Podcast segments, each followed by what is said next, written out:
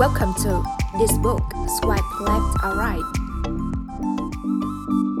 Xin chào tất cả các bạn. Trong số phát sóng đầu tiên vào tuần vừa rồi, Uyên và My đã review quyển sách Nghệ thuật tư duy rành mạch. Không biết sau khi nghe xong podcast review đó, có bạn nào tìm mua sách thử chưa ha? Nếu có thì các bạn hãy chia sẻ với chúng mình cảm nhận của các bạn thông qua email 5 phút đọc sách a.gmail.com mà chúng mình đã để ở bio nhé. Ngoài kênh podcast này thì Uyên và My còn có kênh Instagram 5 phút đọc sách. Chúng mình sẽ review tất tần tật các loại sách để có thể giúp bạn nắm được những ý chính của một quyển sách trong vòng 5 phút. Các bạn nhớ follow chúng mình nha. Tuần này chúng mình sẽ cùng nhau review một quyển sách rất rất rất nổi tiếng, đó chính là Từ tốt đến vĩ đại, Good to Great. Tốt là kẻ thù của vĩ đại và đó là một trong những lý do chính giải thích vì sao có rất ít điều vĩ đại. Chúng ta không có những trường học vĩ đại chính vì chúng ta đã có trường học tốt. Chúng ta không có những chính quyền vĩ đại chính vì chúng ta đã có những chính quyền tốt. Rất ít người sống một cuộc đời vĩ đại vì người ta chấp nhận một cuộc sống tốt. Đa số các công ty không bao giờ trở thành vĩ đại chính vì đa số đã trở nên tốt hơn và đây chính là một vấn đề lớn của các công ty cần giải quyết. Đó là câu mở đầu trong quyển sách Từ tốt đến vĩ đại. Mỹ thấy tâm đắc với câu này nhất luôn á. Từ tốt đến vĩ đại của Jim Collins là cuốn sách kinh điển trong quản trị kinh doanh. Đây là một cuốn sách hay và lôi cuốn, thậm chí nó còn được gọi là kinh thánh của dân quản trị. Quyển sách được viết dựa trên nghiên cứu, tìm tòi của một nhóm và mỗi một kết luận mà tác giả đưa ra đều được dựa trên các dẫn chứng, dữ liệu nên khá đáng tin cậy. Mi thấy quyển sách này thì khá giống một bài luận án học thuật được chuẩn bị kỳ công, phần dẫn chứng tham khảo chiếm đến 20% của quyển sách. Vậy thì, nội dung quyển sách này gồm những gì? Tất cả các bạn chắc chắn đều biết đến chiếc hộp đen ghi lại những điều bí ẩn của máy bay rồi phải không? Vậy thì, quyển sách này sẽ giúp bạn trả lời câu hỏi chiếc hộp đen của những công ty phát triển từ tốt đến vĩ đại là gì? Mô hình được đưa ra dựa trên sự nghiên cứu với 28 công ty, gồm có các công ty đối trọng và công ty vĩ đại. Uyên và My sẽ tóm tắt quyển sách này một cách kỹ hơn ở phần sau. Lúc Uyên và My quyết định review quyển sách này, chúng mình đã gặp rất nhiều khó khăn trong việc trả lời câu hỏi Why Why Lab bởi vì chúng mình thực sự rất thích quyển sách đó. Nó kiểu ấn tượng với Uyên đến nỗi mà ban đầu khi mà hai đứa bạn nhau là, ê, làm podcast review sách đi. Cái kiểu auto trong đầu Uyên hiện lên quyển sách này. Uyên thì đã đọc đi đọc lại quyển sách này chắc cũng hơn 10 lần rồi. Nhưng mà tất nhiên là bất cứ thứ gì trên đời này thì đều không thể nào hoàn hảo một cách trọn vẹn được. Và quyển sách này thì cũng như vậy. Uyên đọc quyển sách này vào khoảng năm 2016 Tuy nhiên là bối cảnh và việc nghiên cứu của đội ngũ tác giả thì lại vào khoảng trước những năm 2000 và chắc là mọi người đều biết là từ khoảng những năm 2000 trở về hiện tại thì có rất rất nhiều sự thay đổi đặc biệt là trong lĩnh vực công nghệ máy tính. Ví dụ như là internet bắt đầu được sử dụng rộng, rãi hơn rồi à, bong bóng.com khi mà giá cổ phiếu của các công ty công nghệ được đầu cơ rồi đến sự ra đời của Google, Facebook và rất nhiều mạng xã hội khác. Hay là sự trình làng của iPhone đầu tiên tạo nên một cơn sốt chưa từng có và mở màn cho một cuộc cạnh tranh khốc liệt của các công ty công nghệ điện tử thì trong danh sách các công ty vĩ đại của Chim đề cập đến vì vậy bị thiếu đi rất nhiều những tên tuổi của các công ty lớn nhất hiện nay. Ngoài ra thì rất nhiều công ty nổi bật lên trong giai đoạn mới ví dụ như là Tesla, Alibaba, Apple, Facebook cũng không được đề cập đến. Điều này làm cho chúng ta không thể trả lời được câu hỏi là liệu các công ty nổi bật này có được xây dựng dựa trên những nguyên lý trong mô hình mà quyển sách từ tốt đến vĩ đại nhắc đến hay không hay là sự phát triển của nó đến từ sự phát triển của khoa học công nghệ chúng ta cũng không trả lời được câu hỏi, vậy các công ty này có thể trường tồn không hay sẽ rơi vào thế suy sụp như các công ty ngắn ngày mà tác giả có nhắc đến nói chung, uyên thấy có quá nhiều câu hỏi mở được đặt ra cho những công ty phát triển trong thời đại mới, mà thật lòng thì uyên rất muốn biết câu trả lời nhưng mà không biết tìm ở đâu à còn nữa, một số công ty mà tác giả nhắc đến trong quyển sách này còn bị suy yếu đi sau cuộc khủng hoảng năm 2008 thì lý do là gì? Thật sự Uyên rất mong tác giả sẽ có một cuốn sách khác viết tiếp những chương tiếp theo cho quyển sách này. Nãy giờ Uyên và My đã chia sẻ cũng khá nhiều về Why Square Right và Why Square Left cho từ tốt đến vĩ đại rồi. Bây giờ chúng mình sẽ tóm tắt cho các bạn nội dung của cuốn sách này. Chắc để My nói trước đi ha. My háo hức được chia sẻ về cuốn sách này nãy giờ rồi. Từ tốt đến vĩ đại bao gồm 9 chương rất xúc tích.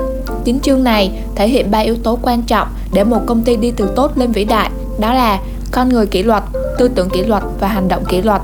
Trong đó, chi tiết hơn, để đạt được đầy đủ ba yếu tố này, chúng ta cần có khả năng lãnh đạo cấp độ 5, con người đi trước, công việc theo sau, đối mặt sự thập phủ vàng, khái niệm con nhím, văn hóa kỷ luật và cuối cùng là bàn đạp công nghệ. My sẽ tóm tắt luôn cho các bạn về khả năng lãnh đạo cấp độ 5 nha. Cấp độ 5 ở đây là một hình tháp 5 cấp bậc thể hiện năng lực lãnh đạo của một nhà điều hành mà cấp độ 5 là cấp độ cao nhất.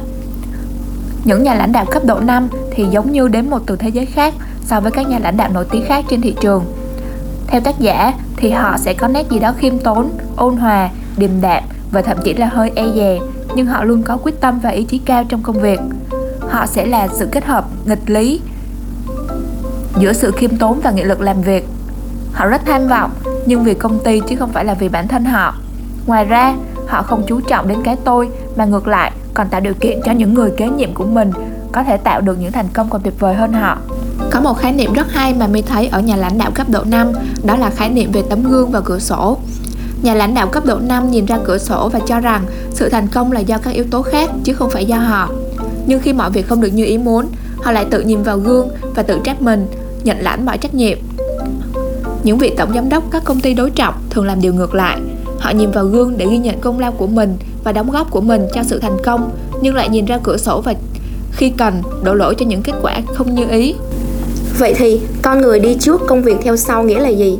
Chắc tất cả các bạn đều biết yếu tố con người đóng vai trò khá là quan trọng trong sự phát triển của một công ty rồi phải không nè?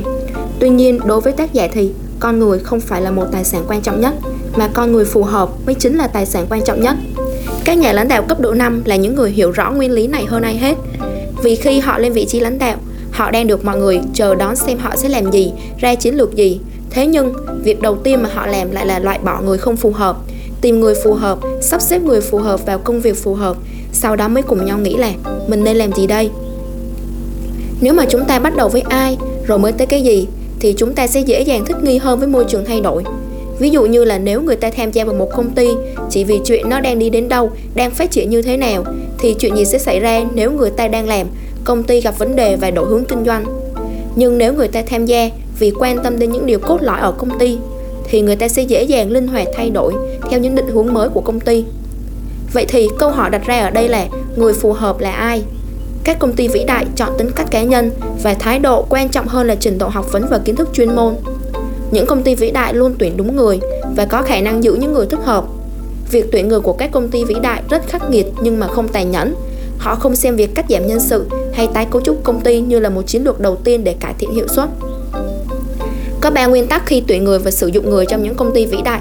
Thứ nhất là khi còn do dự, đừng tuyển vội và tiếp tục tìm kiếm. Thứ hai, giao cho người giỏi nhất cơ hội tốt nhất, chứ không phải vấn đề lớn nhất. Thứ ba, khi biết phải thay đổi nhân sự, hãy hành động ngay. Ở chương đối mặt với sự thật phủ phàng nhưng không bao giờ mất niềm tin, trong chương này có một nghịch lý rất hay được gọi là nghịch lý Stockdale. Giữ vững niềm tin rằng cuối cùng bạn sẽ chiến thắng, đồng thời đối diện sự thật phủ phàng của hiện tại.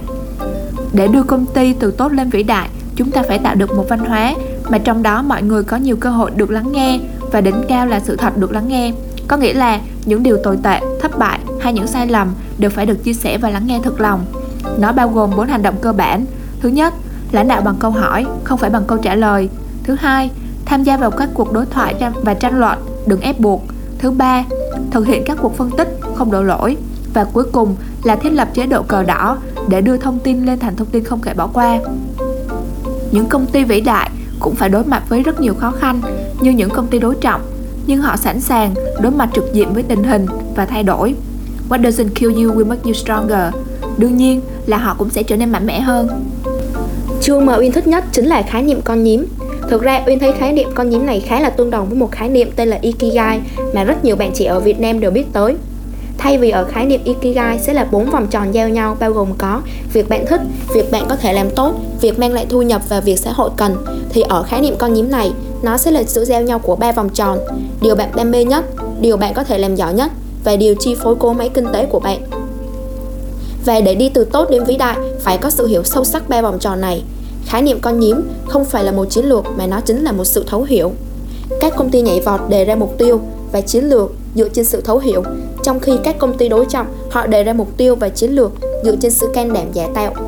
Và để xây dựng được khái niệm con nhiễm đó, chúng ta cần có văn hóa kỷ luật. Kỷ luật ở đây có nghĩa là đề ra mục tiêu và thực hiện cho bằng được, nghiêm túc đi theo khái niệm con nhiễm của công ty mình và không bắt cá hai tay. Uyên khá chắc là các bạn trẻ bây giờ đều muốn được làm việc trong một công ty mà mình có sự tự do riêng của mình, miễn là mình hoàn thành được công việc, phải không nè? Nhưng không phải môi trường nào, công ty nào cũng cho mình được sự tự do đó các công ty vĩ đại họ xây dựng sự tự do và trách nhiệm trong khuôn khổ văn hóa kỷ luật của họ phải bắt đầu từ những con người kỷ luật các công ty vĩ đại tuyển dụng những con người có kỷ luật và không cần phải được quản lý sau đó họ quản lý hệ thống chứ không quản lý con người các công ty đối trọng thì ngược lại họ cố gắng tạo ra thật nhiều quy tắc và hành động kỷ luật để bắt nhân viên phải nghe theo. Các công ty vĩ đại xây dựng một văn hóa kỷ luật bền vững dựa trên khái niệm con nhím, trong khi các công ty ngắn ngày và các công ty đối trọng với những nhà lãnh đạo cấp độ 4 họ áp dụng kỷ luật lên công ty bằng quyền lực và bằng chế độ độc tài của mình. Vậy thì có nên áp dụng công nghệ vào công ty của chúng ta không và áp dụng nó như thế nào là hợp lý? Khái niệm con nhiếm sẽ quyết định về việc áp dụng công nghệ chứ không phải ngược lại.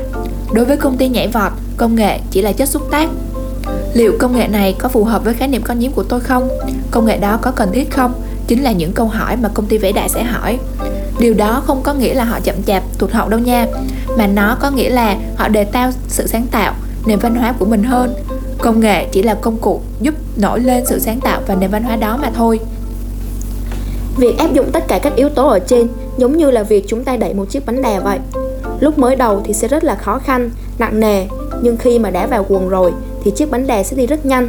Lúc này thì chính sức nặng của nó sẽ hỗ trợ bạn mà bạn không cần phải dùng sức nhiều nữa.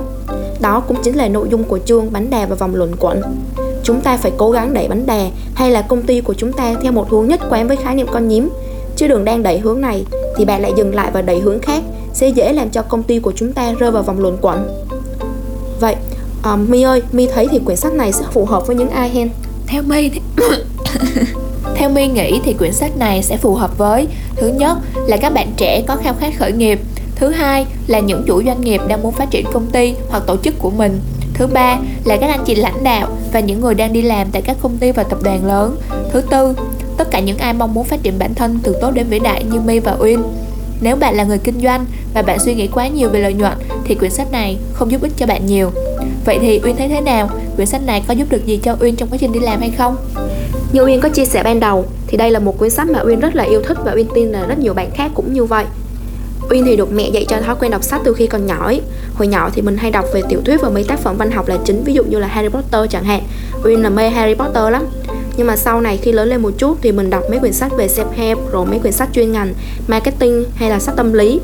Thì lúc mà uyên đọc quyển sách từ tốt đến vĩ đại là đâu đó vào khoảng những năm đại học thì phải. Kiểu lúc đó uyên nghĩ là đọc cho biết thôi chứ mình còn đang là sinh viên. Cũng có công ty gì đâu mà áp dụng. Nhưng mà lúc đọc xong á thì kiểu trời ơi mọi thứ nó không thể nào thoát ra được khỏi đầu mình luôn quyển sách thì nói về cách làm sao để đưa một công ty từ tốt lên vĩ đại. Nhưng mà không chỉ những người chủ doanh nghiệp mới áp dụng được, mà ngay cả chính bản thân mỗi người, Uyên và các bạn đều có thể sử dụng tham khảo để biến bản thân mình từ tốt đến vĩ đại. Ví dụ như là ở phần nhà lãnh đạo cấp độ 5 chúng ta ngay từ lúc này hoàn toàn có thể tham khảo để mà giúp mình trở thành nhà lãnh đạo cấp độ 5 như vậy.